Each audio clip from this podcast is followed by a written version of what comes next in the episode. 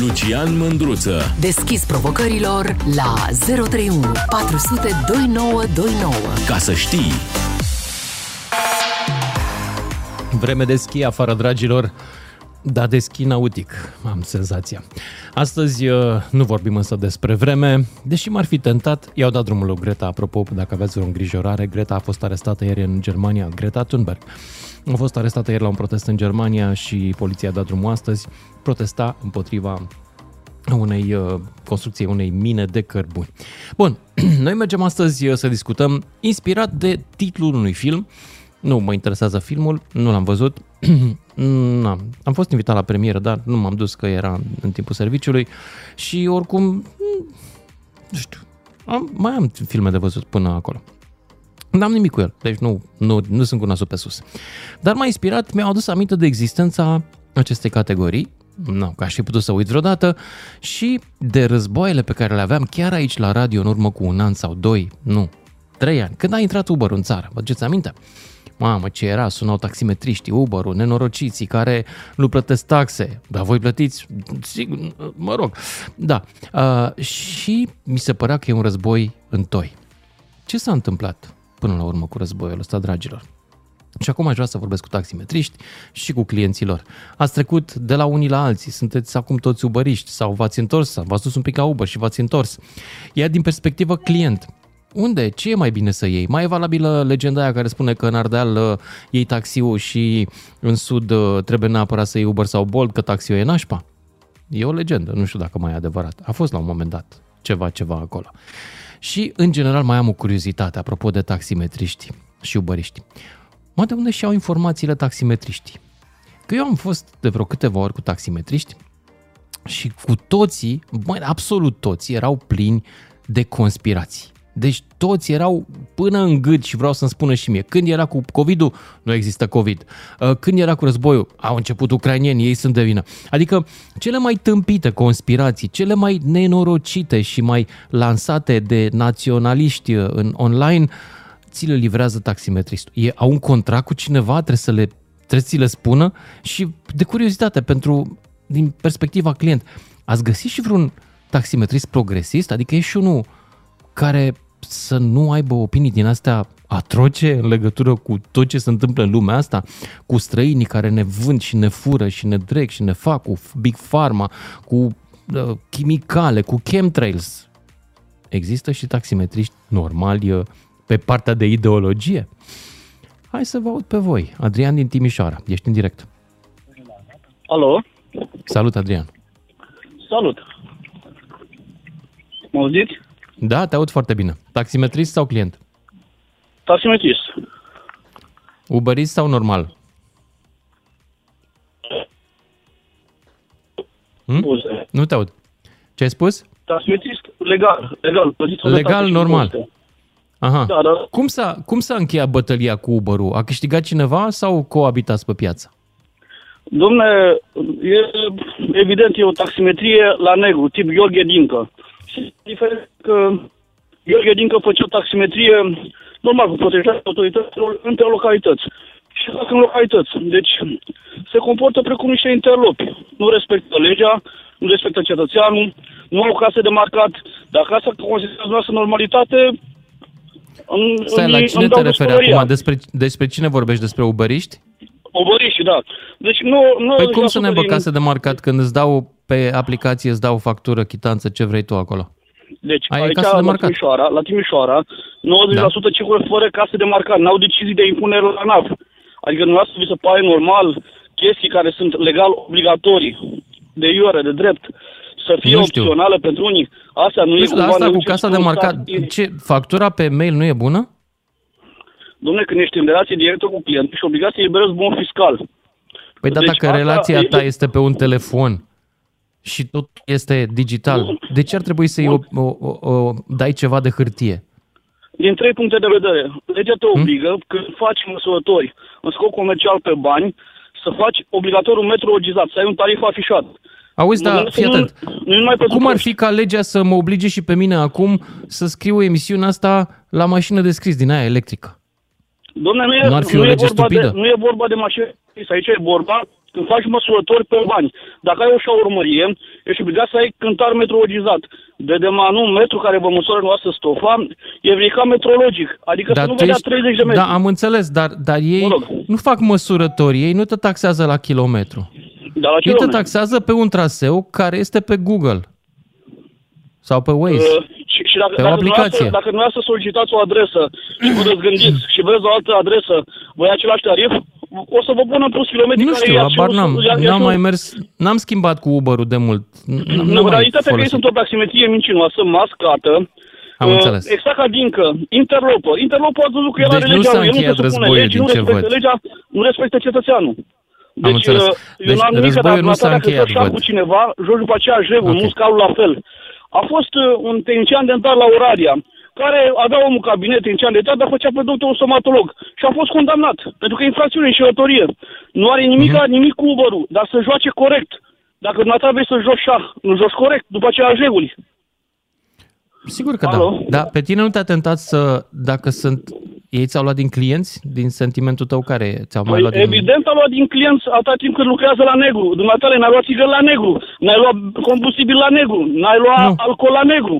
Dacă Nu. statul protejează și oferă Niciodată n-aș această lua țigări, posibilitate combustibil, murdare. alcool la negru, dar întotdeauna uh, am să iau ce, ce e mai simplu de folosit. De exemplu, dacă e pe aplicație, mi-e mai simplu așa.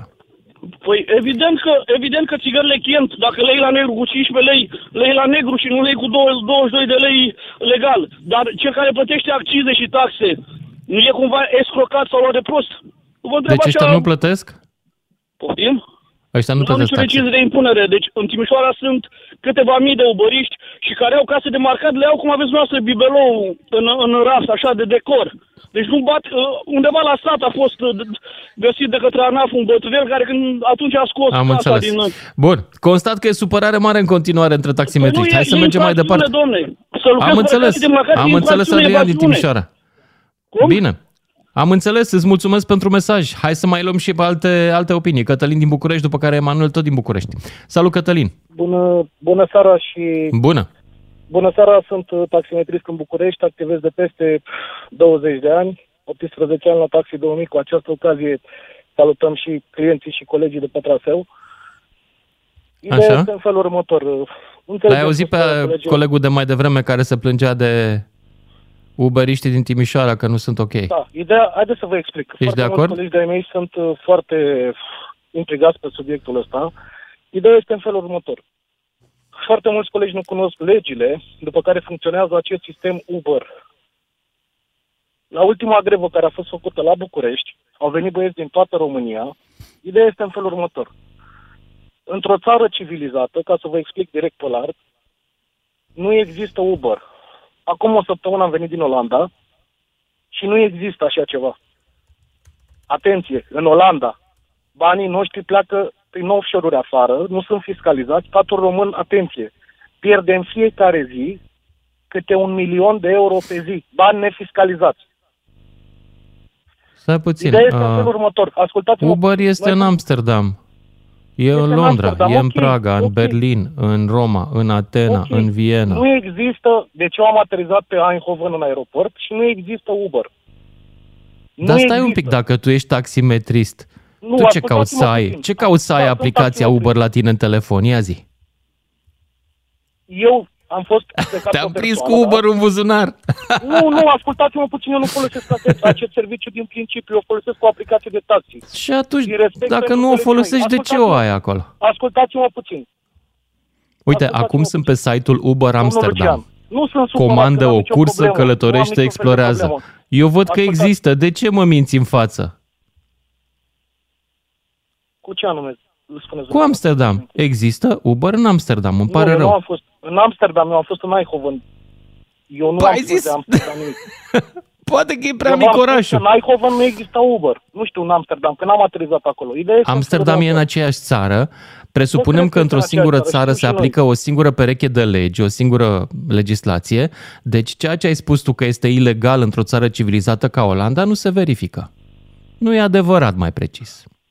Ok, atunci haideți să vă dau alte exemple. din Și nu e toată prima Uniunea minciună pe care o aud de la taximetriști. Nu este, dar nu puteți să mă acuzați de o minciună din moment ce dumneavoastră nu sunteți fondat de ceva. Ascultați-mă puțin. Noi ca și taximetriști în toată țara asta și în toată Uniunea Europeană, noi funcționăm Așa. după niște legi. Da? Eu dacă am mașină mai veche de 10 ani, mă obligă primăria să o schimb. La Normal. ei merg căruțe de 15 ani pe stradă. Vi se Foarte pare urât. ceva Data normal? viitoare le dau două stele și nu mă mai duc cu ei. Vi se pa- nu, din, dumneavoastră ca și când vi se pare normal ca să faci transport de persoane cu o mașină de 15 ani? Nu. Bun. Atunci, legea cum a fost făcută? În favoarea noastră sau în defavoarea noastră? Vă întreb ca și consumator. Nu știu. Ca Păi și vedeți, consumator, În momentul uh, când mi s-a făcut loc în piață, totul a fost pe dedicație.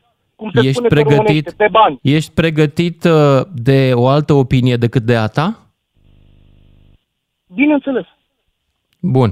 Din perspectiva mea de consumator, mie mi-e indiferent dacă folosesc ride sharing sau taximetrie normal.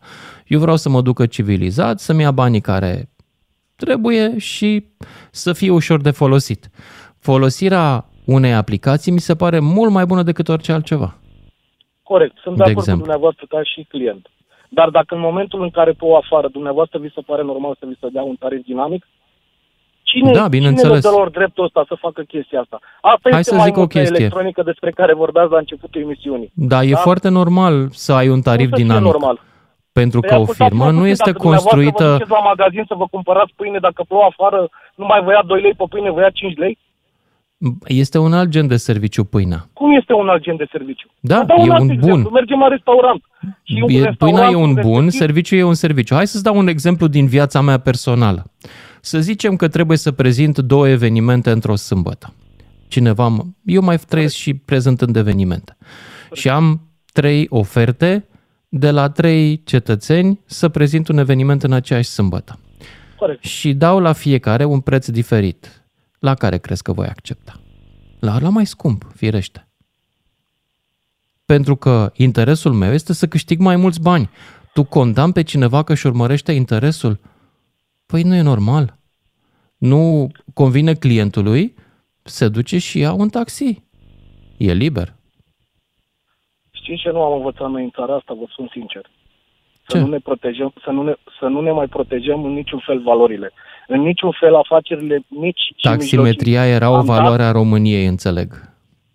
taximetria. Deci, Haideți să vă spun un Instituția lucru. Eu sunt taximetriei mândru, mergea eu sunt atât de mândru- bine încât trebuia protejată UNESCO. Asta îmi spui tu. Eu sunt Trebuia mândru să ne o că fac protejăm, să taxi avem și grijă de ea. credeți-mă ce vă Era spun, super mișto și trebuia să o protejăm. Iartă-mă, te rog frumos, poți să lipsesc un pic că vreau să vomit. cine Aș dori să vomit acum, dacă nu te superi. Mi se pare că a pune echivalență între serviciul de taximetrie și valorile românești este mult prea gros. Nu, n-ați înțeles ce vreau să vă spun. Noi întotdeauna am, am încercat ca și nație, ca și popor, să dăm în cap la ce este al nostru. Din păcate, noi nu am învățat nimica și nu o să învățăm niciodată nimica. De asta suntem la nivelul la care suntem ca și țară, credeți-mă ce vă spun. Nu, nu. Uh, Um, în România este, este împământenit un lucru, să judeci omul după ce meserie are, după ce haine poartă sau după, sau după banii care are în buzunar. Este un lucru Păi nu vezi foarte că după prost doctorat înțeles te de societatea păcălești? Românească, să știți. Da. E adevărat. Eu am tot respectul pentru oamenii care muncesc. Să știi. Nu am Uh, și respect vă mai pentru spun o oamenii treabă, care, ca în loc să- să se ca să adapteze închei. la, la viitor, cer ca viitorul Nu este, nu este să se nicio problemă amâne. și noi avem aplicație, avem plata cu cardul, nu este niciun fel Perfect. de problemă. Ascultați-mă Perfect. ce vă spun. Eu anul trecut, ca și persoană fizică autorizată, am plătit, atenție, impozit de 9.000 de lei. Atenție, 9.000 de lei la o singură mașină.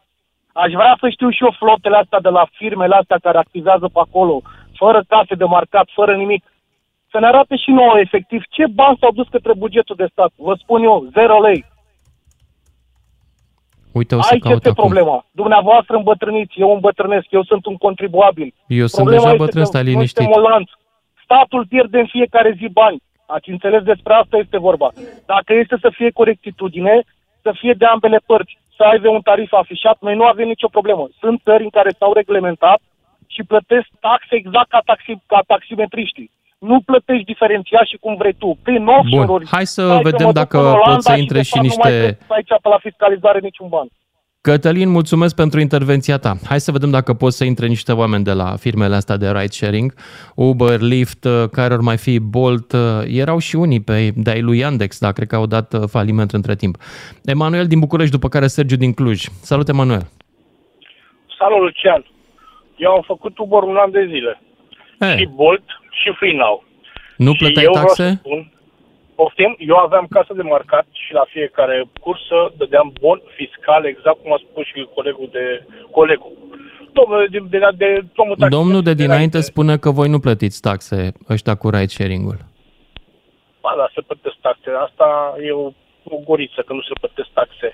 Se plătesc taxe, bineînțeles. A, că se mai fac și mișmașul, că doar trăim în România, nu firme care nu folosesc casă de marcat. Într-adevăr, sunt mulți care nu folosesc casă de marcat. Eu am lucrat la o firmă care, care era legal. Adică frumosul contract de Mhm. Bun, muncă. deci ai cu făcut, casă de ai marcat, făcut Uber, ai făcut Bolt. Uh, Am făcut final. de ce te-ai lăsat? Free now? Ok. De ce te-ai lăsat? Sau nu te-ai lăsat? M-am lăsat uh, pentru că aveam un serviciu, făceam asta extra servici, am avut nevoie Aha. de niște bani, mi-a și făcut plăcere să fac chestia asta, a fost o damblă de-a mea, uh, să fac taximetrie. Mi-am făcut damblaua, mi-am câștigat bănuțul și acum am lăsat-o mai moale. De când a început războiul în Ucraina, am zis că nu mai rău să muncesc 14 ore pe zi și le da tovarășul Putin cu bomba nucleară în cap și o să mor pe stradă. A, Făcând deci vrei taximetrie. să trăiești și tu, dacă în caz că Am sunt vrut să ultimii trăiesc ani, și eu să un trăiești pic, frumos. Exact, exact. că de când a Corect. început războiul din Ucraina, pur și simplu m-a gândit, bă, n-are rost să muncesc 14 ore pe zi ca să-mi dau asta o nucleară în cap și să mor pe stradă. Făcând Corect. mai Hai să mă mai bucur și un pic de viață totuși. Ai și tu dreptate. Să știi că sunt în asentimentul tău. Așa, bun. Da. Uh, Da, m-am Dar lăsat, cât, uh, ai, cât, ai, cât ai lucrat în domeniul ăsta? Ai simțit războiul ăsta cu taximetriștii, în vreun nu, fel? nu am simțit niciun fel de război, mi-am avut de treaba mea, nu am avut nicio problemă cu taximetriștii. Uh, tariful este afișat în aplicație, când faci comandă pentru o cursă, îți spune, băi, vezi că te costă 30 de lei și 60 de bani. Atâta plătești, că ți se iau banii de pe card dinainte, ți se iau banii, da, ți se, rezerv, ți se blochează. Că faci, vrei să faci tu o jură orașului și să faci nu știu ce nici mai și treaba ta. Nu poți să câștigi mai mult decât îți, uh, a fost informat clientul că costă cursa respectivă. Da, într-adevăr, Mhm. există un tarif dinamic, exact cum ai spus și tu. Dacă sunt puțini șoferi pe stradă, la, la 10 șoferi sunt 100 de comenzi, normal că e logic că suntem într-un capitalism, nu? Trăim într-o, într-o, într-o economie de piață. Normal că crește tariful, dacă n-ai de unde să... Câteodată nu sunt suficienți șoferi pe stradă și atunci crește tariful. Exact cum făceau și domnii taximetriști la gară, cât vrei până în Colentina, 100 de lei. E ceva în genul ăsta, aproximativ. Mm-hmm. Numai că e Da. prin aplicație și e Nu, dar mi se dinainte. pare Bă, amuzant, asta e. mi se pare amuzant că un taximetrist uh, se plânge că alții cresc tariful când plouă. Păi iartă-mă, dar despre maimuță ce mai vorbim? Că aia funcționa și când nu ploua. Ce mai mult? Ții minte? Maimuța, de, nu știi, era o maimuță, era un dispozitiv care te taxa în plus la taxiuri. A, nu știam. Da.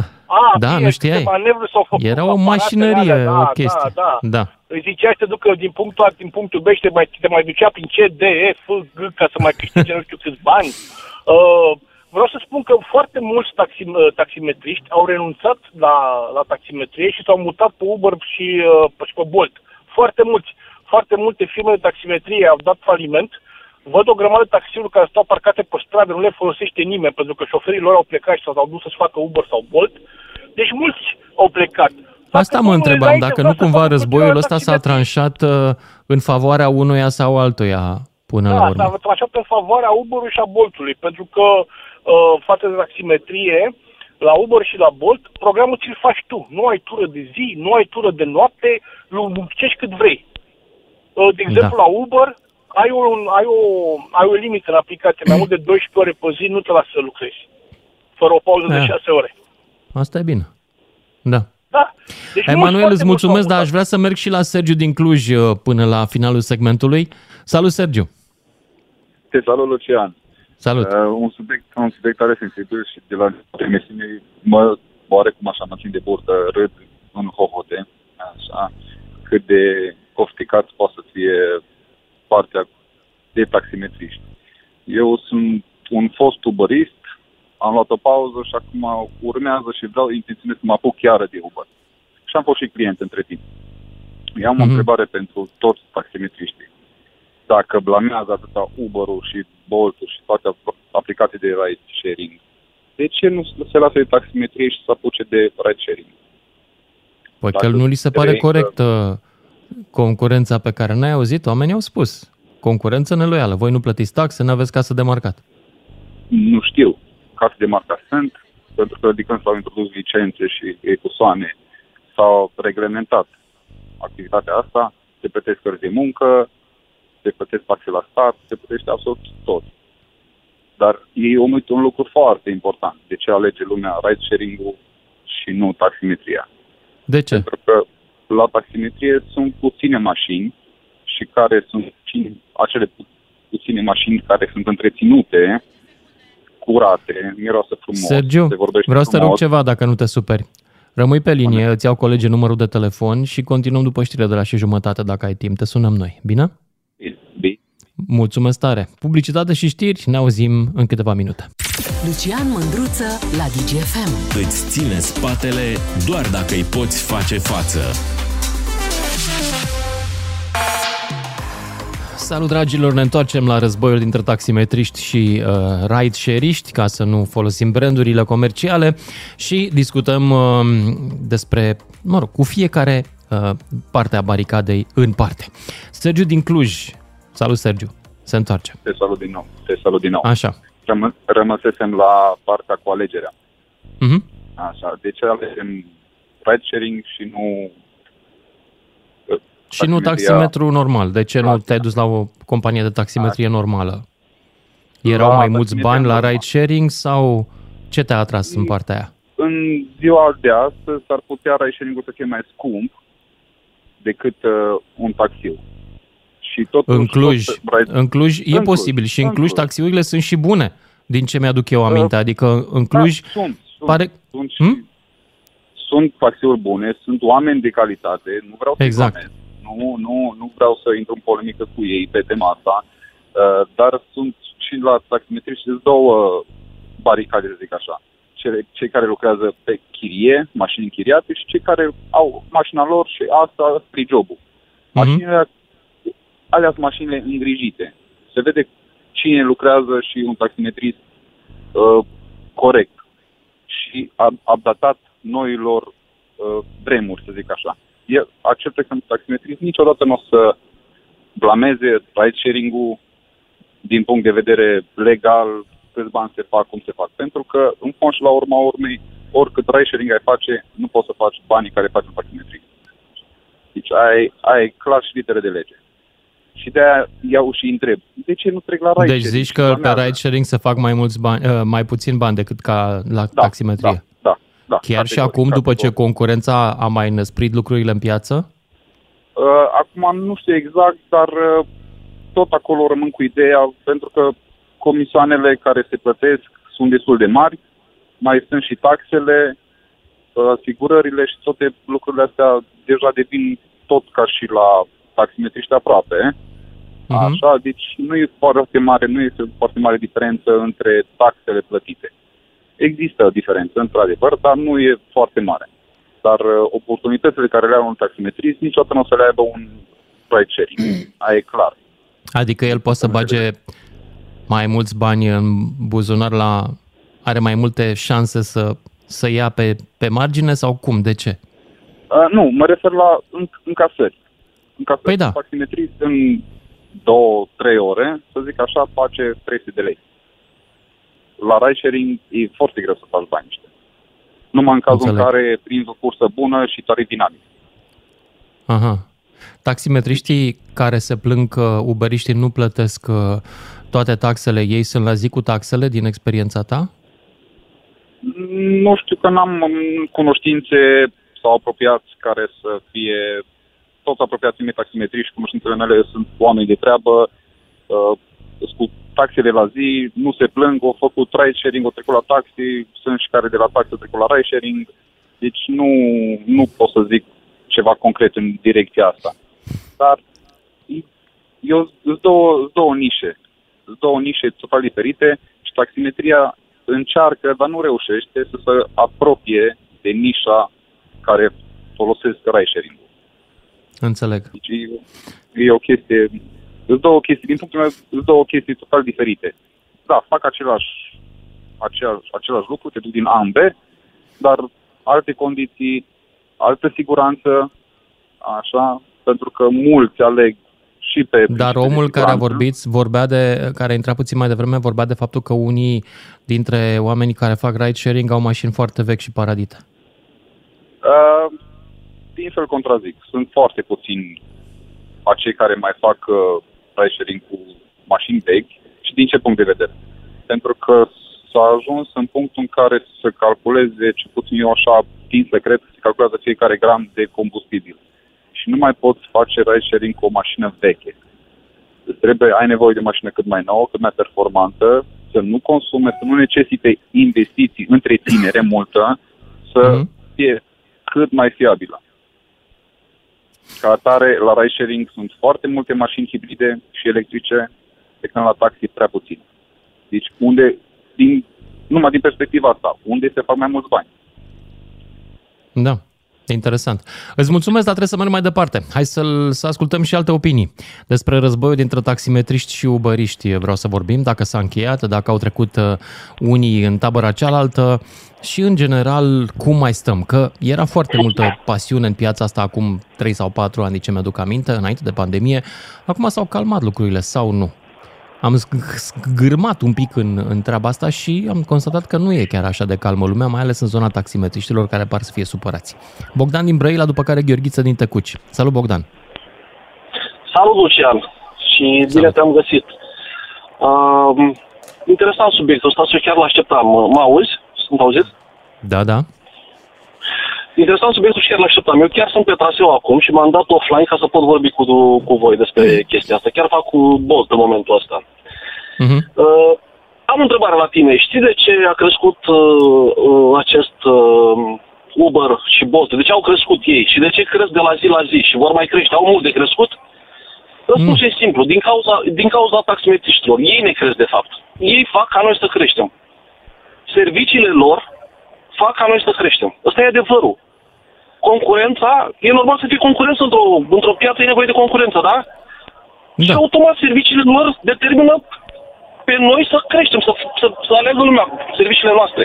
Din Dar păcate, ce faceți voi este. mai bine decât ei dacă ar fi să o păi luăm păi, la bani mărunți? Tu ai, spus, ai spus că ai fost client, da? Bun, hai să spun. Am fost client în ambele, în ambele tabere nu prea mai sunt client de taximetrie clasică, mai, nici de Uber prea mult, că merg cu bicicleta mult, deci nu prea am nevoie eu. Perfect. Dar aspect, în străinătate, în străinătate aspect. iau de obicei Uber. Da. Primul aspect, în primul rând, este transparența totală. Transparență totală. În momentul când clientul vreau să merg din punctul A în punctul B, știu din start că trebuie să plătesc, știu din start pe unde trebuie să mă duci, nu mă interesează dacă o prim jumătate de oraș, nu mă interesează absolut nimic. Eu știu că trebuie să plătesc eu ca și client, dacă eu sunt și client de aceste servicii, pe mine mă interesează transparență. Mm-hmm. Dacă merg în oraș, într-un oraș în care nu-l cunosc, nu pot să mă plimb jumătate de oraș. Nu, aici e o transparență totală și știu cât plătesc. Ăsta e primul aspect. Al doilea aspect, mașinile care nu se compară. Un, un taximetrist mai devreme spunea că mașinile de la transportul alternativ sunt jalnice. Greșit, total greșit. Nu se compară mașinile de transport alternativ cu, tra- cu mașinile de taxi, să fim serioși. În mașinile de taxi au rămas Loganuri, au rămas Dacia Duster, au rămas mașini vechi, vechi, 10 ani, mă rog, pe acolo. În transport uh-huh. alternativ veți întâlni mașini de lux și mașini bune. Mașini hibride. Eu personal fac pe un Passat de 8 și mulți colegi avem mașini foarte bune, nu se compară cu mașinile taximetriștilor. Curățirea din mașină. Da, uh, una peste alta ei spun că voi nu plătiți taxe, că e o șmecherie, că vi s-a făcut E greșit asta. Tu chiar crezi că statul, acum de drept pe tine, tu chiar crezi că statul ne-ar lăsa să ne facem noi de cap? Păi avem carte de muncă, plătim carte de muncă, plătim impozite. Suntem, eu, eu dețin o flotă de, Bine, de chestia mie asta. mi se pare evident și... că voi care sunteți pe o aplicație sunteți mai ușor de controlat de stat decât păi suntem, păi la noi cineva care... 40, 40% din casări se fac pe card. Deci dai seama că sunt foarte ușor de controlat. Deci nu ai, nu ai cum să nu plătești taxe. Statul nu te lasă. Deci e o, e o aberație asta că nu plătim, că nu plătim taxe, să plătesc taxe. Auzi? Zim și mie o chestie apropo de treaba asta. Um, la voi când iau Uber-ul sau um, uh, Lyft-ul sau mai știu eu ce, voi de ce Așa. aveți o încărcătură mai mică de că am constatat chestia asta. De șoferi care țin neapărat să-mi livreze o teorie a conspirației de săptămâna trecută. Adică la ce te referi? Ce teoria conspirației? Uite, te urci în mașină, taxi, da? Cu ce? Care crezi că e primul lucru? Ce ziceți, domnule, de străini ăștia care ne-au furat totul? După care, da, nenorociți ăștia care vor să impună căsătoria între homosexuali. Da, de Putin ăsta da. săracul care și apără și el patria, nenorocitul de Zelenski. Deci toate Cine- teoriile astea cine extremist-naționaliste, eu, în general, cam în taximetre le-am auzit când le-am auzit în spațiu public. De ce? Adică, ce se întâmplă cu conștiința taximetristului? De unde și-a el informațiile? Are, au o sursă? Sunt vorbiți între ei? Că toți par să fie Nu, nu. în genul ăsta. Nu, ăsta e, un, ăsta e un hate. Ăsta e un hate. Și îți mai spun încă un E motiv, hate? mă întrebai motivele Ok. pentru care clienții ale, de, de ce clienții ale transport alternativ. Eu spun clienții care se urcă mâine la mine în mașină și spun de ce nu se mai duc pe taxi. Ți-am spus, primul motiv este transparența totală. Al doilea motiv, dacă eu ca și client vreau să stau în spate liniștit și nu vreau să te bagi în seamă cu mine, ca să spun așa. Da. da? Eu vreau Exact. să stau în în spate liniștit, nu vreau să ascult muzica ta pe care o ascult tu, vreau să-mi dai pe un post de radio decent, nu vreau să-mi fumez în mașină, nu vreau să, vreau să stau liniștit. Atunci nu te bagi în seamă cu mine. Dacă eu vorbesc cu tine și fac un dialog, ok, dar dacă nu, mă lași liniștit acolo. Sunt multe fete tinere care nu mai, nu mai vor să meargă cu taxi, pentru că, din cont, asta e problema. Prea mult, prea efectiv intrau în discuții cu ele și le vor și au intimitatea lor. Domnule, lasă-mă pe mine acolo, lasă-mă să stau liniștit. Du-mă unde am treabă și cu asta basta. Ăsta este un al doilea motiv. Bogdan, Bogdan din Brăila, mulțumesc, dar uh, trebuie să merg mai departe că mai e lume pe linie. Gheorghiță din Tecuci, după care le ovin din Timișoara. Salut, Gheorghiță! Bună seara, Bună. mă rog, domnul Lucian. Salut! Uh, Ce doream să vă spun uh, este faptul că această meserie de taximetrist este foarte periculoasă. Foarte periculoasă. Să știți Așa. că am lucrat și taximetrist și am lucrat și la dispecerat, ca dispatcher. Ce voiam să vă zic că după ce m-am lăsat, practic am fost atacat de niște oameni care m-au dus în prag de deces, domnul meu. După Mă ce te-ai auziți? lăsat, de ce? Ce au avut cu tine? Să știți că sunt băiatul care v-a mai zis în repetate rânduri chestia cu chipurile, dacă vă aduceți aminte. Da. Tot vorbeați de conspirații. Mhm. Așa. Nu vă bucurați că mă auziți? Nu. Nu mă bucur că te aud, pentru că asta nu e o emisiune de circ în care să vorbim despre cipurile din cap ca și cum Da, ar fi să reale. știți, să știți că eu, să știți că greșiți foarte mult. Eu iubesc Cred. emisiunea dumneavoastră și am sunat din respect pentru dumneavoastră și să vă Da, dar spun ea nu vă necazul iubește, meu. așa că vorbim despre viol deja.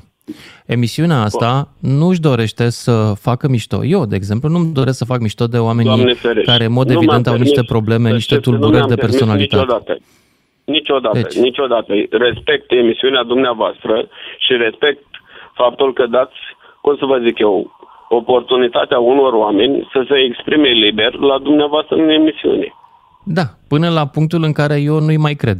De exemplu, cum nu te Da, cred pe tine să că au vrut știți- să te omoare să unii. știți că este, nu, nu sunteți singurul, domnul meu, așa că uh, nu Sigur. mă deranjează. Deci nu mă deranjează. Perfect. Eu voi reveni în emisiunea dumneavoastră cu plăcere și o să, o să încerc să vă conving. E o țară liberă. Plăcere. Mulțumesc, Gheorghe, Gheorghiță din Tăcuci. Merg mai departe la Leovin din Timișoara. Salut, Leovin! Bună ziua și vă salut Bună. toți ascultatorii și mai ales taximetriștii. Am ascultat opiniile celorlalți interlocutori. Să știți că nu prea sunt de acord cu ce spun unii. Foarte La mulți ce taximetriști, vă referiți? într-un fel, într-un fel, au dreptate. Se spune, mai ales în Timișoara, am avut un coleg care a intrat chiar primul, a spus că se face evaziune fiscală în Timișoara de către cei de la Uber. Da, are perfectă dreptate. Și vă spun de ce. Cum se Acești poate oameni face care- evaziune fiscală când trece totul printr-o aplicație care e comună în toată țara? De ce se face doar în Timișoara, dar nu se face în București? Nu numai în Timișoara. A, se Vă face dau și un în altă exemplu. parte. În Timișoara activează sute de ubăriști care sunt din diferite zone ale țării. Caraș, Hunedoara, Alba, Arad. Stau câte 3-4 într-o locuință închiriată și lucrează toți pe aceeași mașină. Așa. Chestia asta cu 12 ore, cu 6 ore, cu... Asta e un fel de mic bla bla. De ce? Și încă vă, vă dau un exemplu. La o firmă de taxi, ești obligat să asiguri și duminica, și sâmbătă, și în zilele de sărbătoare, minim 30% din personal care să fie pe stradă. Uh-huh. Nu contează că este Crăciun, că este Revelion, noi trebuie să-i asigurăm. Așa. La ei, iasă la lucru când vor. Taximetristul, da. dacă este programat să lucreze în ziua de Revelion, în noaptea de Revelion, trebuie să lucreze în noaptea de Revelion. Nu are tarif dinamic. Dacă îi se dă voie celui de la Uber să aibă tarif dinamic, de ce nu îi se dă voie și celui de la firma de taxi să aibă tarif dinamic? Hai, domnule, că nu suntem Apli... copii. Haideți să o vorbim pe dreapta. Păi da. tariful dinamic de taximetriști a fost inventat. Se numește târguială. Cât îmi luați până acolo? Păi vă, vă iau atâta. Maimuță. Și nu mai pun mașina. Vorba, Come on, nu suntem copii, nu ne-am născut săptămâna trecută. Nu, Tariful dinamic de la voi a început, de la taximetriștii normal și se aplică din vremea lui Ceaușescu, eu îl știu. Nu îmi spui tu că găsești un taxi în noaptea de revelion cu mai puțin de 150-200 de lei. Ăla e dinamic. Îmi pare rău. Vă pot scoate zeturi de la N taximetriști care au lucrat în noaptea de revelion să vă demonstrez că au lucrat pe tariful legal. Fiindcă controlele sunt foarte aspre. Înțeleg. Voi avea atunci șocul vieții mele, să știți. Deci, vă pot trimite Z legal, prin care pot dovedi. Nu unul, mai multe. Da. Eu sunt de sindicat. Știu ce vorbesc. Ce s-a urmărit prin introducerea Uber? Cu câteva luni înainte de a apărea Uber-ul în România, domnul Iohannes chiar a promulgat o lege unde se spunea că nu se poate face transport de persoane fără autorizație. Celor de la Uber, Bolt și celelalte firme care activează, li s-a dat voie să lucreze.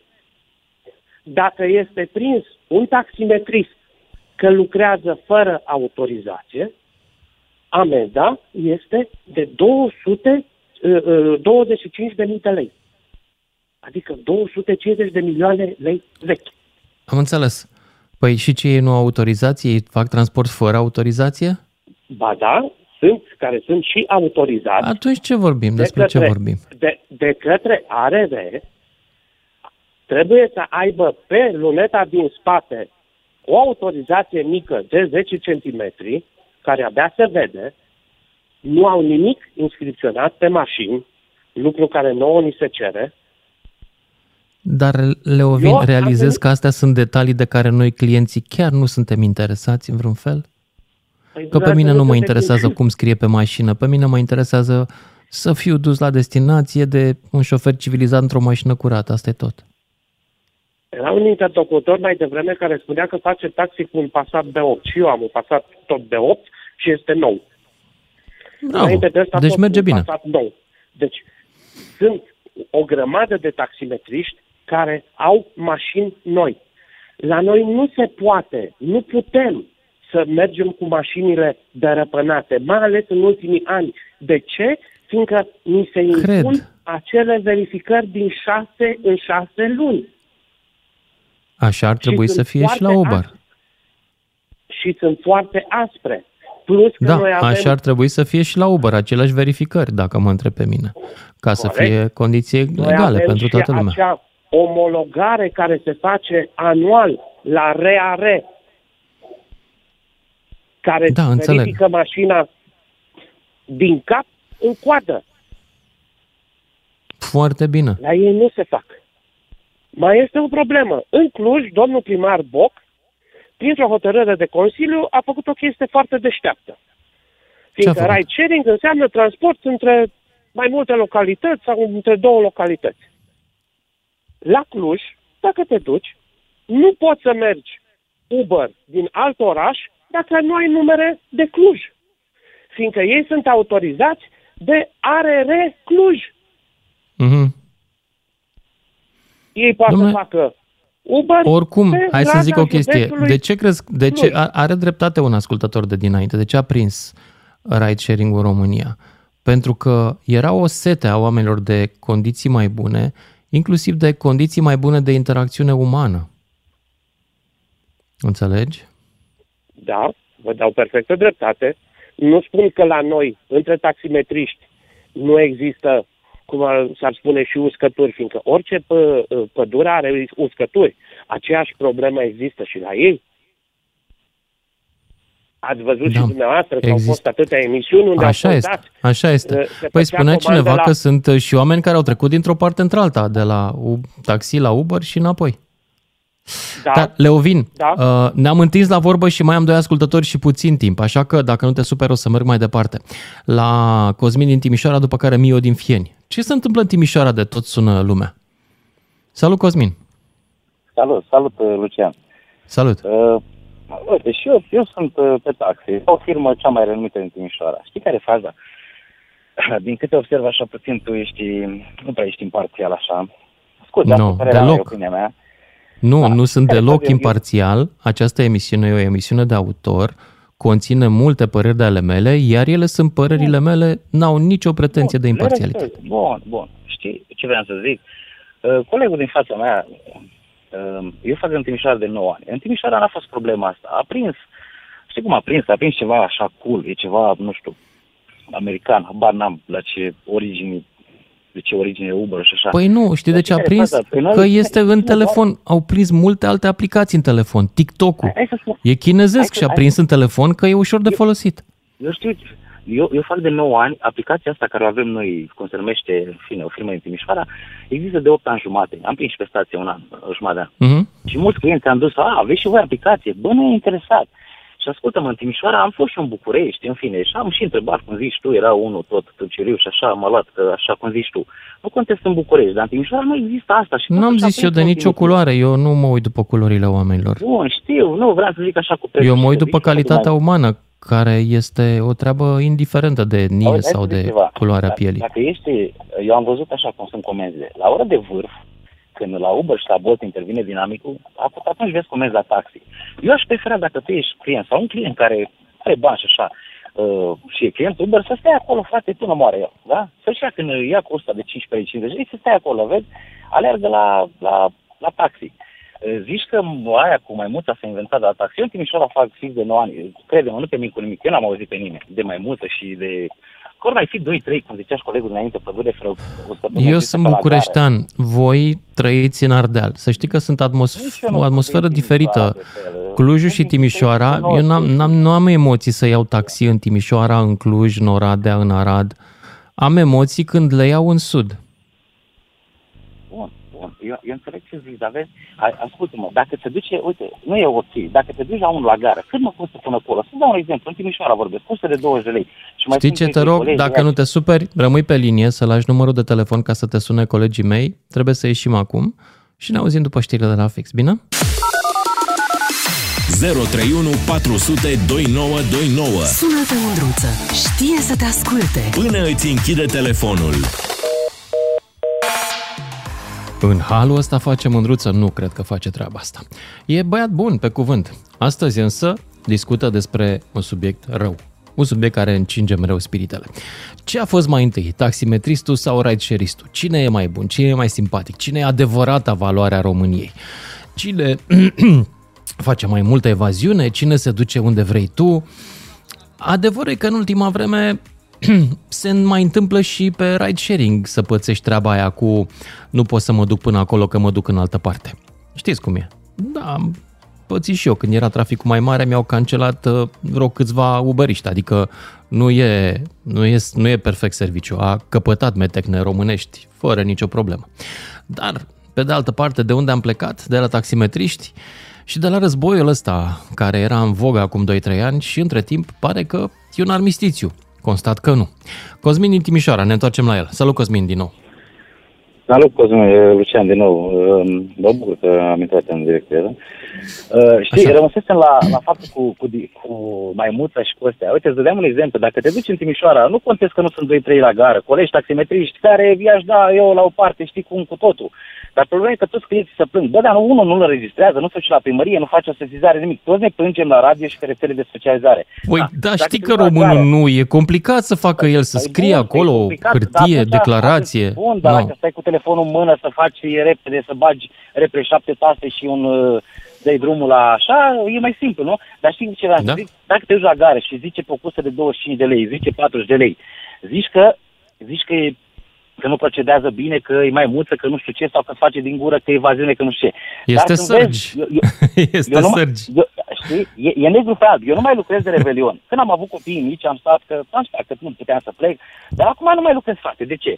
Toată lumea e plătită dublu, noi mergem pe tarif normal. Că la Uber e șmecher. Adică am prins, bă, le-am considerat milințe. Ce bine că te-am găsit pe tine, 23 de lei Uber la 70.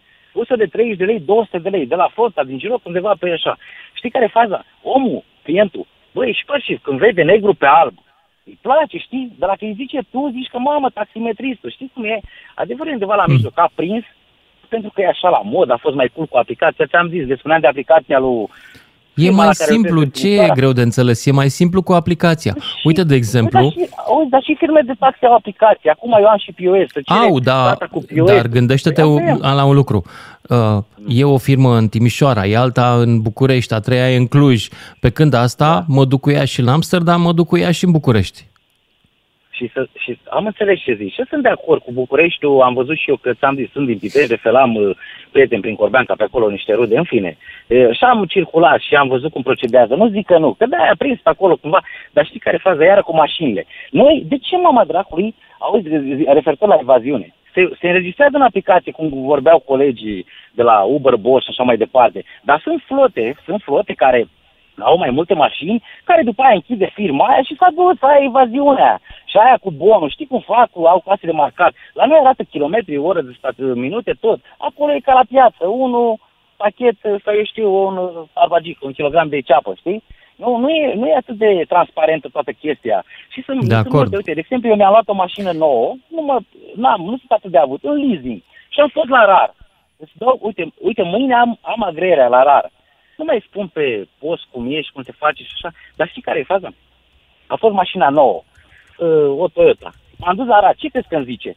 Nu te pot, nu poți da agreerea. Ei nu fac agreerea. Aia ITP-ul la șase luni, aia e fix, fix. Știi care e faza? Știi și tu cum se fac ITP-urile. Aia vorbesc că le facem și noi și fac și ăștia de la Bolt. Vorbim că noi mergem la agreerea asta odată pe an la rar. Când mă duc cu mașină nouă, ce crezi că îmi zice la de la rar? Că nu pot să-ți dau agreerea. De ce? Când ai volumul de la portbagaj în cartea mașinii. Și zic, păi, dar eu sunt de vină, cartea e făcută de rar București. Și am vrut să zic, bă, sună pe aia și ei pe aia. În fine, sună la Toyota, îmi dă volumul bagajului. Iar nu pot să-ți dau. De ce? Deci de când au apărut ăștia, noi peste tot întâmpinăm, numai, numai bețe în roate avem. Deci cu mașina nouă să spună de două ori în față că nu-ți da, că nu-ți da agreerea aia, în urma agreerii de la RAR, te duci la primărie să te elibera- elibereze autorizațiile. Știi? La ei e mult mai simplu. Toate chichițele astea costă. Știi dacă mi se arde un beg la cupolă, îți dau un exemplu, plec acasă. Că nu mai merge ceasul. Eu nu sunt din ăla să fac din gură. N-am fost niciodată. Știi? Și ce zic? Adică facem același lucru, dar suntem, suntem total diferiți. Și vrei să spun, vrei să-ți fac eu o, o mapă cu, cu poze și cu astea am văzut Uber și cu astea cu semn de începător sau care îl bag pe portalul ARR, îl văd. Dar nu cred că are voie să fie începător pe Uber, a? Păi, Dar îți fac eu, am descărcat poze, dacă vrei să merge, normal că nu are voie. Că le-a băgat și lor ca să... Păi da, dar despre ce vorbim? Și acum de când cu ăștia controle pe taxi la greu, pe Uber pe ăstea nimic. Păi despre ce vorbim? Cum să-i controlezi de Lucian? Dacă sunt pompieri, care știi prea bine ce program au. Auzi, Doi, Cosmin, doi, patru, voi doi, aveți, patru, doi, aveți, asta controlează uite, ei. asta mă deranjează pe mine la șoferii de taxi și acum generalizez, sunt convins că sunt și șoferi de taxi ok. Că tot timpul livrează teoria de conspirații. Ăilalți au pile, au proptele. Măi, dar nu se poate să aibă pile proptele și la USR, și la PSD, și la PNL, la toate partidele. Mi se pare că au prea multe pro, pro, proptele ca să fie adevărat, înțelegi? Pentru că serviciul funcționează deja de 3-4 guverne. Hai să zicem că i-au băgat unii, dar ar fi trebuit să se prăbușească pe următorii. Ori nu s-a întâmplat așa. Înseamnă că serviciul are și un beneficiu pentru client. nu zic că nu are și beneficii, dar eu ce vreau să spun, mă, ori facem același, de exemplu, altă chestie. Ți se pare normal să, să faci cu mașină înscrisă, să plătești impozitul la Cuca Măcăi, nu știu, la țară, că de la țară sunt și eu, și să, să prăpădești, să rup drumurile Timișoarei în două sau abările București, nu ți se pare normal să fie înscrisă pe Timișoara? Pe noi la taxi nu ne lasă decât cu mașină în leasing sau trecută pe Timișoara. Ba da, mi se pare normal să fie înscrisă Vezi, acolo, toate- pentru că toate acolo astea. trebuie să plătești taxe dacă folosești Exact, drumurile și exact. facilitățile din localitatea respectivă. Asta De acord, spun, absolut de ei acord. fac toate județele, Trebuie schimbată toate. legea, Da? nimeni nu zice că legea e perfectă. Păi cum? Lucian, cum să schimb legea dacă a fost dată? Știi cum a fost dată? A făcut taximetrii și o grevă care i-a ajutat mai mult pe ei și peste noapte a fost dată legea asta a ride sharing-ului aprobată. Despre ce vorbim sau dată? N-are, n-are să vorbim acum pe radio, că s-a făcut așa, pac, pac, pe noapte, știi? Au avut Uite, influență oamenii Luiza sunt care ne au ascultă mare- și care e regizoarea noastră, ea vrea să știe dacă pe voi avem cum să vă dăm un rating. La Pe cei voi. de la Uber, nu, nu pe taximetriști. La taximetriști, la uberiști, cum e cu ratingul? Putem să dăm? Dacă putem să le la acordăm uberiști știu steluțe, că da. putem. Asta e o altă problemă. Acum și noi avem aplicații și există acolo un rating. Din păcate nu prea se ține cont de el, pentru că aplicația ne, ni se tot promite că se va schimba într-una mai bună, știi? Avem Mhm. plata, ți-am zis, scris pe aplicație, plata cu cardul și așa. Nu, în fine, ar fi ok, da. Da, dar ce să... Și mai e o chestie, nu ți se pare anormal de exemplu, la taxi, au băgat 4 la mie de locuitori. Nu ți ar părea normal să fii și la Uber 5 la mie? Băi, strică ambele piețe. Sunt 5 mii, tu Mie, eu sunt, eu sunt a dreptul guvernului minimal, al, adică al statului minimal. Nu cred că statul trebuie să intervină în numărul de taxiuri, că nu are de ce să programeze el câte taxiuri sau Uber sunt. Nu are de ce. La noi e programat. Nu, în Știu, concluzie, știi, după părerea mea e dacă facem greșit. același lucru, de ce nu avem același E greșit. Este o măsură care îi favorizează pe cei existenți deja și nu permite disrupția ale pieței. Ori eu cred, din perspectiva clientului, că orice soluție, aplicație, tehnologie care permite disrupția pieței, adică deranjarea confortului unora, este cea care duce la, com- la, la progres. Pare rău, progresul funcționează atunci când țesătorii din Lyon, nu știu dacă ești povestea, când țesătorii din Lyon au aflat că au făcut englezii niște mașini de țesut automate și că vor veni și în Franța, au făcut grevă, s-au dus peste ăla care încerca să le vândă și l-au dat foc. Asta pe la 1700 și ceva. E, ăia, după părerea mea, sunt cei care opresc progresul. Că nu înțeleg că viitorul nu este uh, păstrarea joburilor lor. Viitorul este un serviciu mai bun pentru client și în cazul ăla, chiar într-o sută de ani, toată lumea a avut haine. Până atunci, nu chiar toată lumea avea haine. Eu l-am înțeles, Lucian, am, am înțeles perfect ce zici, am înțeles asta, dar dacă facem același lucru, hai să avem aceleași legi. Eu nu înțeleg De de ce acord. să le, o să le dea o altă lege. Exista legea taximetriei, mulți dintre ei au recunoscut că taximetrie, că vrea să fac taximetrie. Uber alternativ și alte chestii. Asta e tot taximetrie din punctul A în B. Rai sharing a pornit la faza că știi, mergi tu din uh, Bun, militar, nu știu, iartă-mă, unde- dar la trebuie să Bănești, merg mai pe departe că traseu. mai e lume pe linie și mai vor și ei. Mio din Fien, săracul, stă de vreo jumătate de oră. Salut, Mio! N-am mai avut răbdare. Îmi pare rău, Mio din Fieni. Mihai din Brașov mai departe. Salut, Mihai! Bună seara, bună seara. Bună! Nu sunt taximetrist. Eu lucrez tot în transportul de persoane, Mhm. dar văd în trafic foarte multe taxiuri și văd o foarte, foarte mare diferență între taxiurile clasice și taxiurile gen Uber. Uh, Care e diferența? Cred. Diferența, mașinile la Uber și Bolt sunt net superioare la mașinile clasice. De ce? Când treci pe lângă un... Sunt mașini mai perfecte, sunt foarte multe mașini hibrid, foarte multe mașini uh, electrice și treci prin, te uiți la șoferul de la Uber sau de la Bolt, care îi vezi la cămașă, îi vezi un pic aranjați. Dar când vezi un taximetrist normal care este cu niște haine care numai când îl vezi te face să nu te mai urci în mașină. Dar tu zici Deci că ești că fumează taximetrist, de- nu? Nu, nu, nu sunt taximetrist, lucrez în transport de persoane. Aha. Adică lucrezi în ride sharing. Șofer de autobuz. A, pe autobuz. Ok, deci cum ar veni ești un neutru, un observator neutru. Sunt neutru. Sunt doar un observator. Mhm. Cine e mai civilizat în Uh. trafic, ubăriștii sau taximetriștii? Mai civilizați, eu zic că sunt cei de la ridesharing. Și degeaba să plâng toți taximetriștii, pentru că dacă e un, din punctul A până în punctul B un uh, taxi de la ridesharing, adică mai multe taxiuri de la ridesharing, are același preț. Dacă iei un taxi clasic, ai alte prețuri. La fiecare cursă, din punctul A până la punctul B, sunt alte prețuri. Mhm. Prețurile sunt făcute de taximetriști, nu sunt făcute de uh, aparatul de taxare. E, acum depinde de localitate. Vezi tu, uh, în Ardeal, taximetriștii îmi spun și am experiență bună, că ei sunt onești, cei mai mulți. Și îi cred, să știi. Nu cred că fac prețul pe ochi frumoși. În sud însă se mai întâmplă să o pățești. Deci, prețurile, dacă iei un taxiu dintr-o localitate, să te ducă în altă localitate, automat, taximetristul zice că nu te duce, că trebuie să plătești preț dublu. Ca să ai pe întoarcere. Dacă Mhm. ai lua un ride sharing, plătești pe cea cursa din punctul A până în localitatea A până în localitatea B.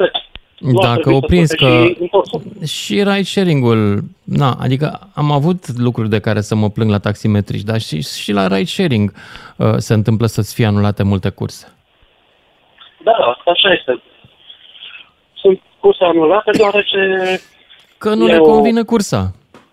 nu le convine cursa, au luat un mic comision, dar uh, au găsit altă cursă care este mai un preț mai mare și automat uh, au anulat cursa aceea. Nu este ceva corect.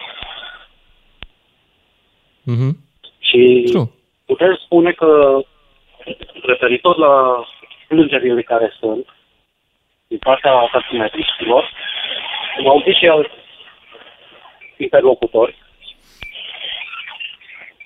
totul la pre- pleacă de la taximetriști. Bun, trebuie Este să mă opresc dincolo- că aici cu tine, iartă-mă, dar uh, avem o conversație cam lentă așa, probabil că e radio deschis în mașina ta și te auzi pe tine și aș vrea să merg și la alți ascultători. Mirela din București. Salut!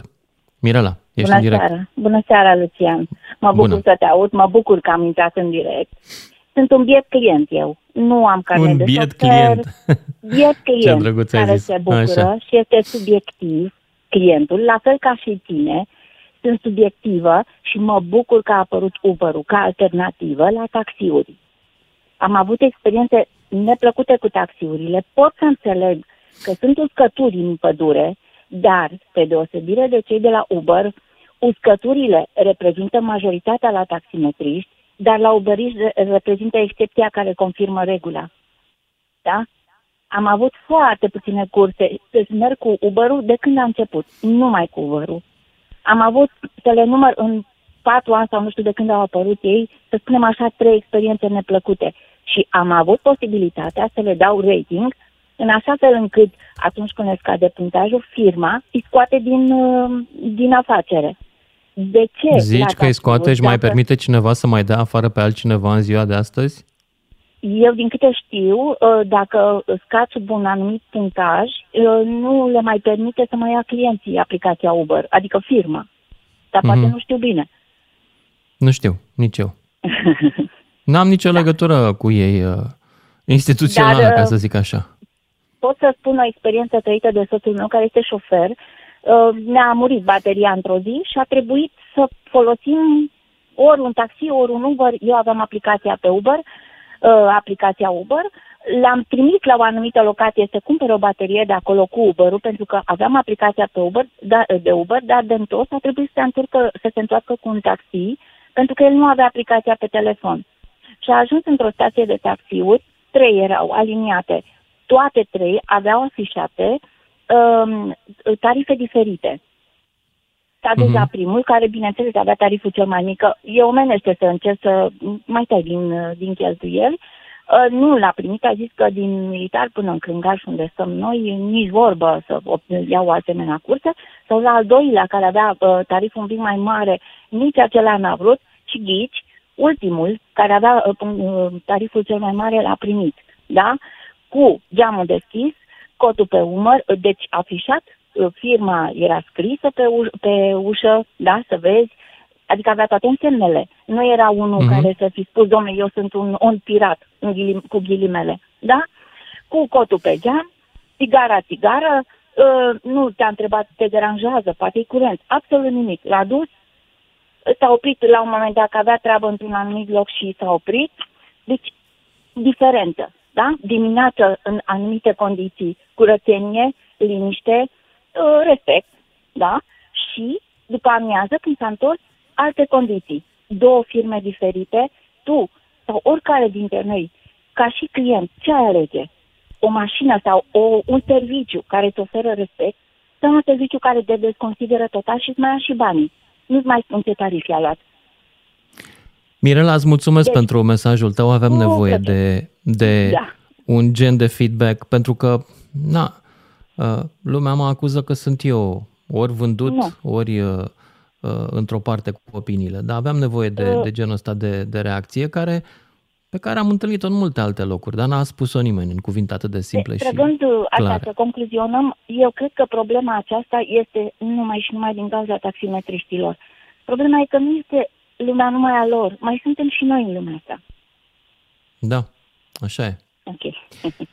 Mirela, Ok, îți mulțumesc că pentru intervenție. Să nu uităm că de fapt astea sunt servicii publice și că publicul este cel care decide dacă și cum cât de bune sunt. Nu cel care le prestează decide dacă sunt bune sau nu. Pentru că nu sunt făcute ca să dea joburi unora, sunt făcute ca să transporte oameni dintr-un loc în altul. Tiberiu din Cluj, ești în direct, Tiberiu.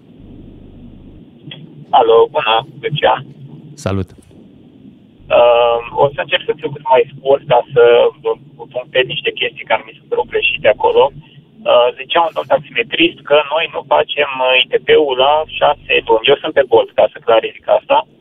Ok. Uh, și noi tot la șase luni trebuie să facem ITP-ul.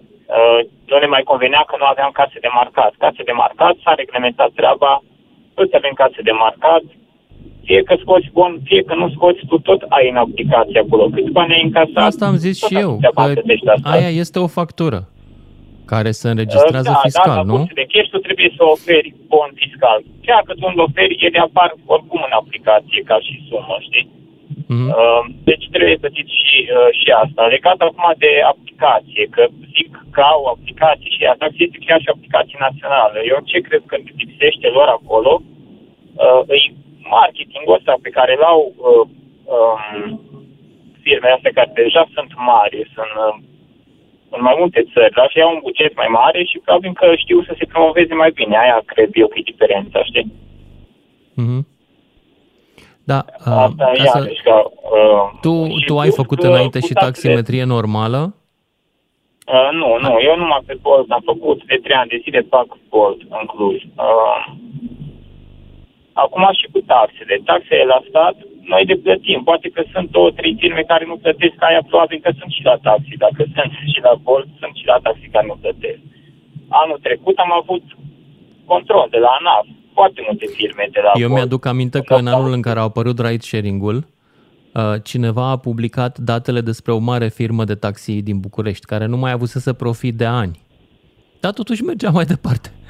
Deci, despre ce vorbim la evaziune? Acum bănuiesc Da. că sunt mulți care își bagă cheltuieli foarte multe. Acum, ca și taxe la stat, toată lumea plătește. Noi încă plătim și TVA intracomunitar, fiind Boltul fiind în Estonia, bază firma, plătești TVA intracomunitar 19% din cei 25% care ți ia ei, uh, deci 5% cum ar veni din total. Aia îi plătești fie că vrei în România, fie că în Estonia. Bănuiesc că majoritatea îi plătesc în România, pentru că, na, deci plătim inclusiv mai mult 5%. Da. Da. Acum eu nu am nimic, ca fiecare să-și facă meseria și să meargă bine la toată lumea din punctul meu de vedere. Doar asta am vrut ca să, să punctez astea câteva chestii. Mulțumesc tare, Tiberiu din Cluj. În continuare îi așteptăm și pe taximetriști și pe uberiști să-mi spună cum s-a încheiat războiul care a început acum 2 sau 3 ani, dacă s-a încheiat pentru ei. Uh, Ion din Timișoara, rog să rămână pe linie să-i luăm numărul de telefon și o să-l sunăm după știrile de la și jumătate și până una alta vă invit și pe voi, dragilor. Hai să auzim și clienții. Dacă sunteți client de servicii de transport urban, intrați să povestiți după și jumătate. 031 400 2929 Sună-te, Mândruță. Știe să te asculte. Până îți închide telefonul. Nu până închid telefonul, dar până mă retrag în uh, alt cartier decât în, la, în care vrei să mergi tu cu radioul. Despre taximetriști versus uberiști discutăm în seara asta. 031 400 2929, cine vrea să intre în direct și uite că vor ceva oameni. Ion din Timișoara. Doamne, a fost emisiune doar de timișoreni astăzi. Ce s-a întâmplat? Am închis emițătoarele în celelalte orașe? Da, da, a plecat Ion din Timișoara, Gabi din București, după care Petru din Timișoara. Salut, Gabi! Bună seara! Uh, am făcut uh, taximetrie 3 ani în București și acum Așa. fac uh, Uber de 3 ani, tot în București. Ai trădat. Ai trădat nobila casa taximetriștilor.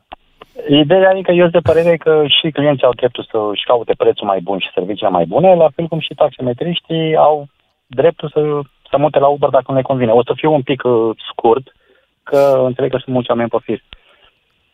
Problema la Așa. taxi în București e că se emit patru licențe la 1000 de locuitori. În București sunt date 10.000 de licențe, că se consideră că sunt 2 milioane și jumătate de locuitori.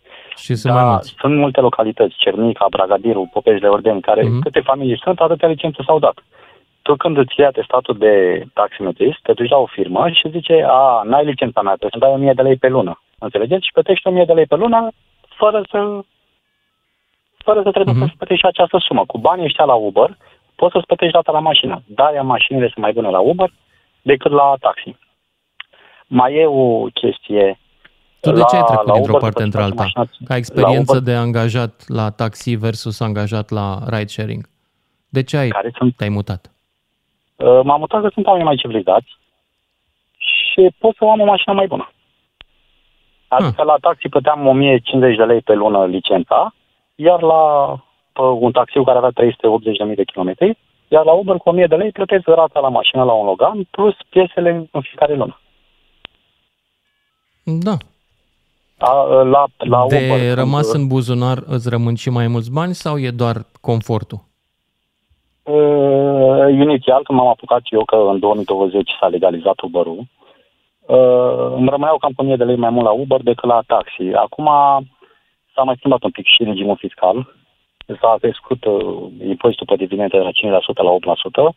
Nu mai e 3% impozit din tot ce încasai plus uh, 3% impozit din tot ce încasai. Acum e 60% impozit pe profit. Ce am făcut eu o socoteală anul ăsta, din tot ce încasez rămân cam cu 31%. Mhm.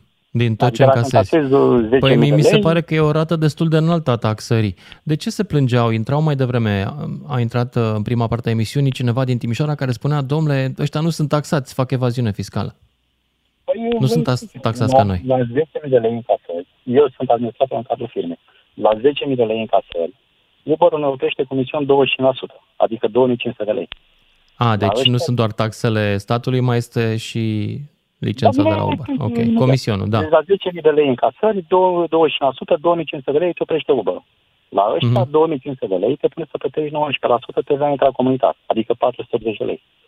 După care plătești contabilitatea vreo 200 de lei sau 300 de lei pe lună, după care tu ca să încasezi uh, 10.000 de lei într-o lună, consum gaz cam de 2.000 de lei, deci din 10.000 de lei, 2.500 s-a dus la Uber, 500 TVA intracomunitar, 2.000 gazul, după aia rata la mașină la mine era 600 de lei pe lună, piesele cam 300 de lei, adică uh, reviziile și plăcute și așa, uh, actele cam 100 de lei, rovinetă, RCA, ITP și asta, am împărțit la 12 luni, îmi dădea cam 100 de lei pe lună. Mhm. Uh, și tu rămâi ca, practic cam cu 31% din tot ce încasezi. După care rămâneai cam cu 5.000 de lei la prima strigare. La ăștia 5.000 de lei acum trebuie să plătești 16% impozit pe profit. Deci încă vreo 800 de lei. După care rămâi cu o sumă. Ca să poți să scoți banii aia din firmă, mai, uh, mai plătești 8% impozit pe dividende. Deci cred că Ok. okay. foarte mari, dar uh, nu mă plâng, că important e că oamenii sunt mult, mult mai Uber e civilizați. la rândul lui taxat de statul român. Din aia 25% pe care ia de la tine, dă și el ceva la stat? A, sau sunt exportați toți în uh, paradisuri fiscale? Eu când uh, Ce știi? plătesc, uh, mi se Uber la sfârșit de lună, emite un rezumat fiscal. Da. În care include și cursele cash și cursele pe card. Nu, mă Că refer mulți la zic că- comisionul pe care îl dai tu la Uber. Ăla ce se întâmplă cu el? Din Nu el, știu, Uber, cred că pleacă la- face la- venituri în România sau face venituri în altă țară? E posibil să fie în altă țară, nu știu asta. Că am asta niște e important. șabloane în telefon, plătesc din 3 în 3 luni, Uber mă pune uh, de la contabilitate, am deja șabloane făcute, pun TVA intracomunitar, ce am de plată și nu mă uit în să duce. Bă, Nu știu sigur asta să vă zic. Mhm. Deci 26% comisionul Uber, cred că România să duc, dar nu vreau să dau informații greșite. Ce mi-a, mi-a sărit așa în ureche, dacă pot să zic, la taxi, dacă mașina are, și la taxi și la Uber, poți să faci dacă mașina au 15 ani.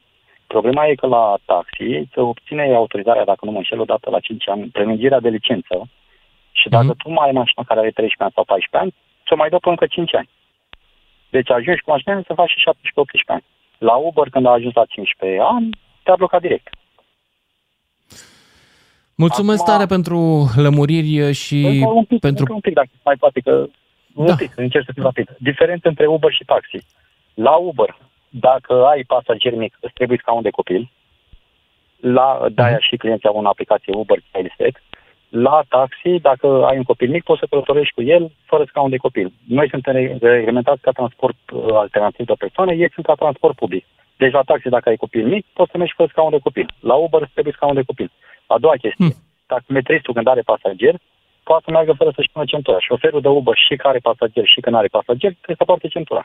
A treia diferență, o să vedeți că pe Bulevardul Dacia și Regina Isabeta scrie interzis transport public de persoane, interzis că exceptă transport public de persoane. Pe acolo intră doar taxiurile și autobuzele. Noi ca șofer de Uber nu avem voie. Și altă Hmm. chestie, la Uber, dacă un pasager îți face o reclamație, poate să blocheze contul instant. Până vorbește cu tine, să se lămurească care a fost problema. La taxi, nici nu ai cu cine să faci reclamații. Când am fost la taxi să plătesc banii de care vă ziceam, 1000 de lei pe lună, sunase un pasager care avea o nemulțumire și femeia de la dispecerat ținea telefonul la 10 cm de ureche. Deci nici n-a interesat. Asta... Mulțumesc uh, pentru povestea ta, Gabi din București. Mai departe. Ion din Timișoara și Petru din Timișoara. Mai voi v-ați înțeles între voi să sunați toți. V-ați dat prin stație, Ioane? Ești taximetrist? V-ați dat prin stație să sunați la radio? Ia zi. Bună seara, Lucian. Nu, nu, nu Salut. avem stație, în primul rând.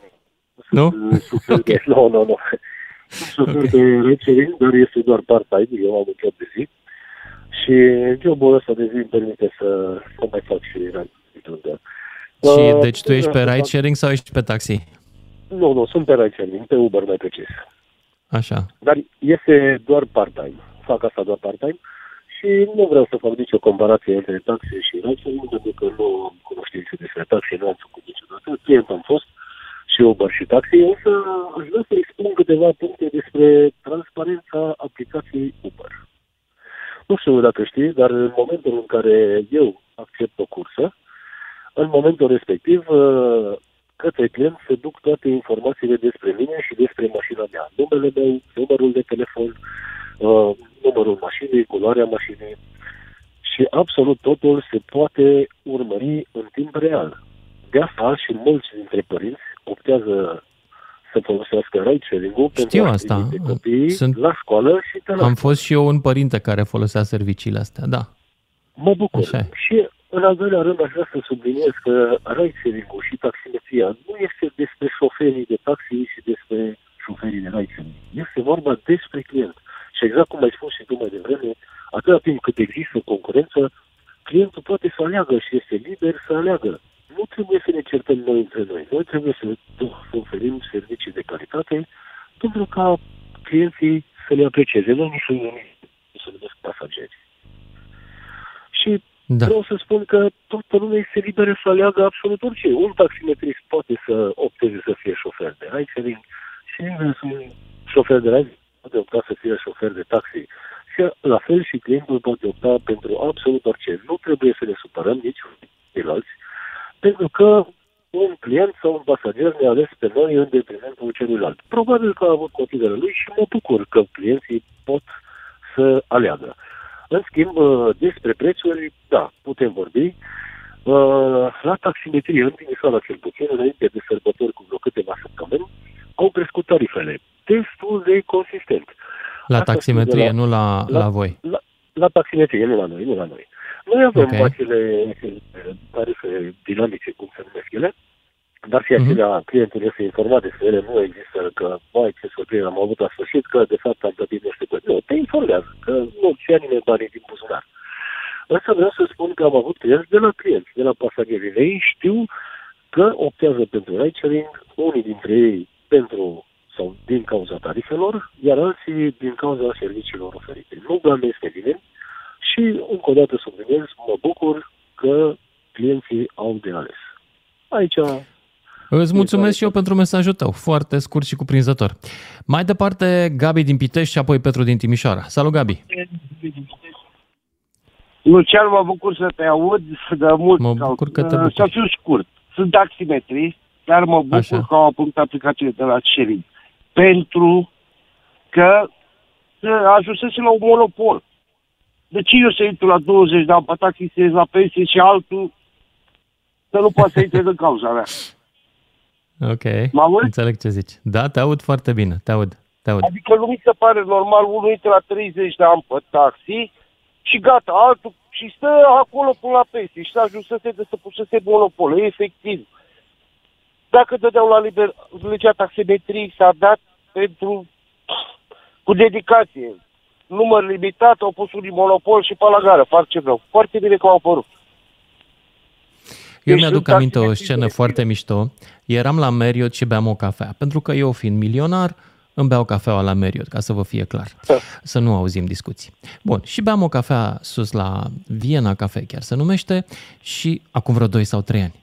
Și la un moment dat, în spatele meu mi-atrage atenția la o masă, erau vreo 7-8 malăi din ăștia, niște cetățeni așa, toți bine îmbrăcați, mai piele, trebi pe ei, branduri, nu știu ce, care vorbeau, mă înțelegi, cam așa, ca niște oameni foarte ocupați, dar de pe stradă. Și eu beam cafeaua liniștit și tot îi auzeam cu Uber, cu taxiuri, cu astea, cu primăria, cu s- guvernul, cu... Deci luau în calcul și vorbeau despre tot felul de lucruri legate de... Tocmai atunci era povestea cu Uber. Și la un moment dat m-am întors la ei așa și m-am uitat să văd cine sunt.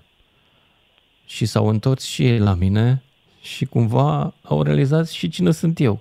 Respectiv un jurnalist. Și au înghețat, frate. Știți Ui, cine erau? Dar tu ai erau, punctat foarte bine. Foarte erau bine niște că ai patroni din industria taximetrii, din care nu știau ce să facă Exact. că venea Uber peste ei. Păi, Dar nu, dar e concurență, frate, la liber și vis-a-vis de taximetrist de Uber, e vorba de tine ca om, ca în orice serviciu. Ce contează? Că vreți să vă spun, la Uber sunt trei sferturi care au fost taximetriști înainte. Da. Care au De fost acord. șoferi pe taxi, nu au putut să-și ia licențe și au luat mașinile lor și au băgat la Uber. Tot ăla e compor- până la urmă același om, e și colo și colo, corect? Da, așa e. Așa Deci e. au fost taximetriști șoferi, a venit Uber-ul și-au luat mașină, oamenii și-au plecat. Și tot același om, e, o- trei sferturi de ei sunt foști taximetriști. Asta e că s-a pus monopol foarte bine că a apărut că s-a pus monopol. Nu mai exista concurență, la noi ajunsese licențele de niște prețuri de aberante. Acum au scăzut, nu mai sunt șoferi, toată lumea merge și până la urmă clientul poate să aleagă. Are de unde să aleagă, înainte de unde alegeai. Dacă asta se oferea, asta lui. Gabi din Pitești, mulțumesc pentru intervenția ta. Mai departe, Petru din Timișoara și Mircea din București la final. Salut, Petru! Salut, Lucian. Te ascult, Petru. Sunt un fost taximetrist în Timișoara. Așa. Am făcut taxi din 99 până în 2011 și am, am revenit în taximetrie, taximetria, taximetrie, nu Uber sau altceva. Okay. Uh, anul trecut vreo șase luni de zile. M-am scârbit ce am găsit înapoi după atâta vreme și vreau să spun că Ce se după mine, schimbase părerea, între...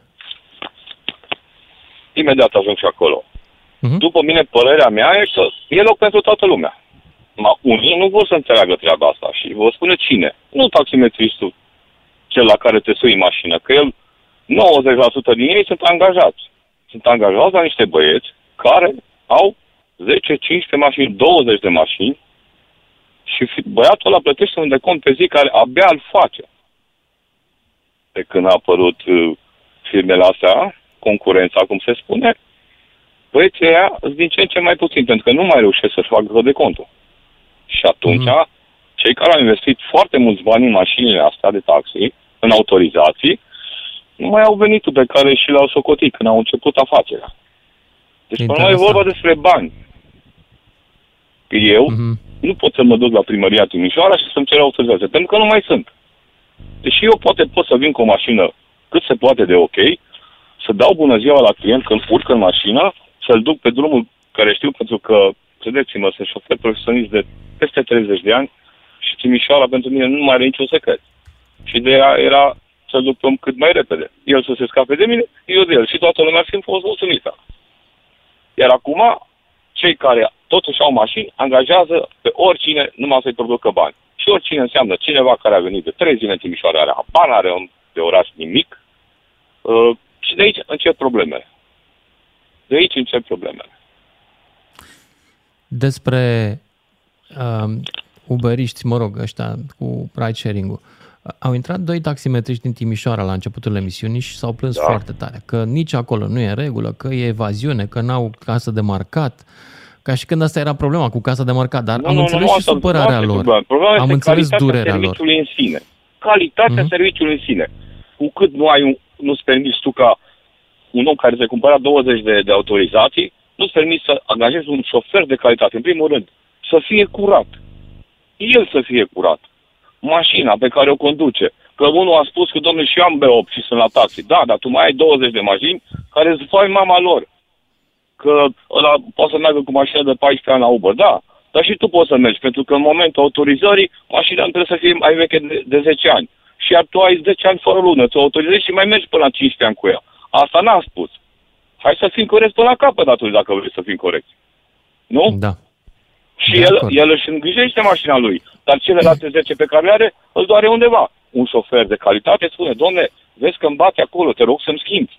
Unul care nu-i de calitate și nu se pricepe, merge cu ea până cade, până rămâne intersecte și împinge el și clienții din mașina să iasă în intersecte.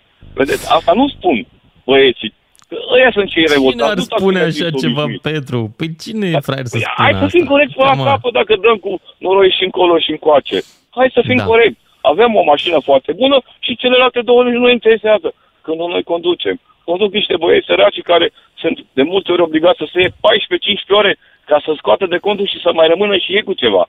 În schimb, la celelalte firme, ai procent, ai lucrat de 100 de lei, îți ia 10% de acolo sau cât îți ia, tot rămâi cu ceva. Mă credeți că în perioada asta, ultima în care am lucrat, a fost zile în care am încasat 68 de lei, iar dacă contul meu era de 100, am pus bani de la mine. Pe ăla nu l-a interesat, a cui era mașina. În schimb, la celelalte nu se întâmplă așa ceva. Ai Petru, îți procent, mulțumesc, ce dar faci? uh, mai am puține minute și mai am și doi ascultători, așa că mă mut mai departe. Mulțumesc pentru intervenție. Mircea din București, după care Sorin, tot din Timișoara. Salut, Mircea. Ia zi Salut, domnul Lucian, bună seara. Bună. Mi-a plăcut când ați spus mai devreme că scandalul dintre Uber și taxi n-a fost așa S-a- ceva. S-a cam încheiat, A fost parcă, ceva nu? creat artificial. Zău? Nu, nici n-a fost, de fapt. A fost ceva artificial, după părerea mea. Uh, cum spuneați dumneavoastră că ați văzut uh, niște patroni de la taxi și au făcut alte firme și acum închiriază la șoferi mașini. La Uber, a? Sau s-au supraviețuit, Da, sunt convins Uber, că Uber. păreau oameni descurcăreți. Da. Și săracii oameni trebuie să dea un comision lunar, trebuie să dea și chirie săptămânală la mașină. Muncesc mult săracii de ei, da? Mai de cap. Toată lumea vrea să mănânce în ziua de astăzi. La- Iartă-mă, dar nu pot să plâng, nu știu de ce. Uh, Nu știu cum să fac să Fiecare plâng își de alege. mila lor. Uh, evaziune, să știți că nu există aici. Totul este raportat la ANAF. Casele de marcat sunt legate la ANAF. Totul e Foarte bine. la vedere. Foarte bine. Da. Cine vrea să muncească, câștigă. Cine nu, nu. Și Mulțumesc tu ce mult vrei? pentru că m-ați lăsat Tu să vrei intru să pe post. muncești? Vrei să câștigi? Bineînțeles. Bineînțeles că vreau să muncesc să câștig. În partea cealaltă e mai bine decât uh, unde ești tu acum sau nu? Adică te n-am uiți fost la cu- taxi niciodată. N-ai fost nu, la n-am taxi? fost la taxi niciodată. Ah, ok. Deci nu știi. Nu știu cum este acolo, n-a fost niciodată. Mircea din București, Au doar mulțumesc. părerea clienților care se plâng Da. de serviciile care au fost acolo. Din păcate au început să se plângă și de serviciile unora de pe Uber, pentru că, din da. păcate, foarte mulți care au fost la taxi au ajuns să facă Uber și calitatea serviciilor a scăzut. Așa am uh, citit și eu. Uh, nu e roz nicăieri. Dar la Uber Nu este măcar roz mai poți să nicăieri, mai nu, dai nu, niște nu, note nu. mici. Nu e. Nu e. Nu. Da. M- Mircea, îți mulțumesc pentru intervenție, după care Sorin din Timișoara. Salut, Sorin. Da, bună seara. În Sorin. Bună. Seara mă numesc lucrez la o firmă de taxi cunoscută în Timișoara, nu dau numele.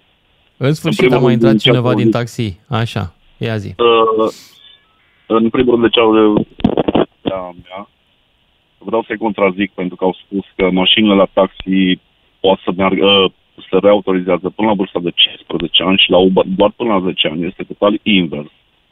Deci taxiurile în medie au o, vârstă, uh, o medie de viață, să spunem așa, cu 5 ani mai mică decât mașinile de la Uber. Deci la Uber, dacă ai mașină de 14 ani și 11 luni, poate să fie reautorizată.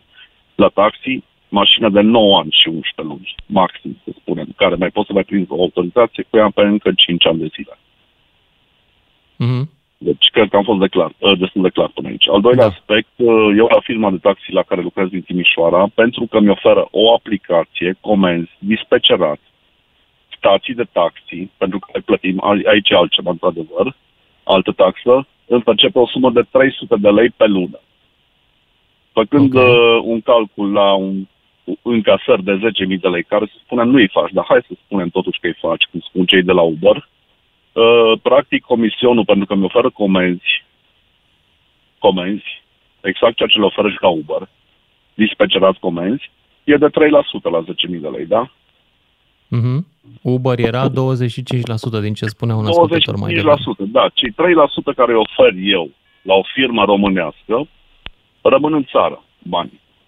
Cei 25% care le percepe Uber-ul pentru aceeași chestie persoanelor care fac taxi sau cum numesc ei, uh, 25% mi se pare o diferență destul de mare, de 8 ori mai mare. E adevărat. Deci eu intră- Omul eu ăla intră- spunea așa că la 100 de lei el mai rămânea Da. cu vreo 30 și ceva. Tu la 100 de lei cu cât mai rămâi tu la portofel după ce plătești toate taxele? E clar că rămân cu 50%, 50 și în jur de 50%. După ce mă Deci, calculez practic, toate- tu faci mai mulți bani decât un uberist. Păi da, de aici, de aici apare diferența dintre cei Păi și atunci 3% de ce te care- plângi de existența lor? Ar Eu nu mă trebui să, plâng de fii, existența lor, să eu mă le fie plâng de milă de ei existența- mai degrabă. Se plângea cineva eu- mai devreme e un la taximetrist fel, tot din deci Timișoara. mie- mie- cum poate să le ia cineva care le oferă doar o aplicație și patronul firmei la care lucrez, Radio Taxi, mi-a oferit o aplicație și este identică ca la Uber. Se poate plăti cu cardul, se poate plăti prin aplicație, deci se poate înainte să-și facă clientul comandă, poate să vadă un cost estimativ al Nu mai am decât 10 secunde să știi și vreau să te întreb un lucru la final. Da. E loc Da. pentru toată lumea sau trebuie să dispară unii, Sorin? Eu, pentru mine, din punctul meu de vedere, e loc pentru toată lumea. Deci clientul decide. Dar eu, ca cetățean Mulțumesc. român, dacă n-aș fi, dacă n-aș fi, uh, dacă n-aș fi taximetrist, aș prefera să bag toți banii în România, dintr-o cursă de taxi, să rămână toți banii în România. Nu 25% să plece peste hotare, să Gândiți-vă că din toate serviciile acestea... Mulțumesc, 25% mulțumesc uh, pentru intervenția din ta, bani Sorin. pleacă din Trebuie țară. să mă opresc aici. Ne auzim cu toții, dragilor, mâine seară. Seară bună! DGFM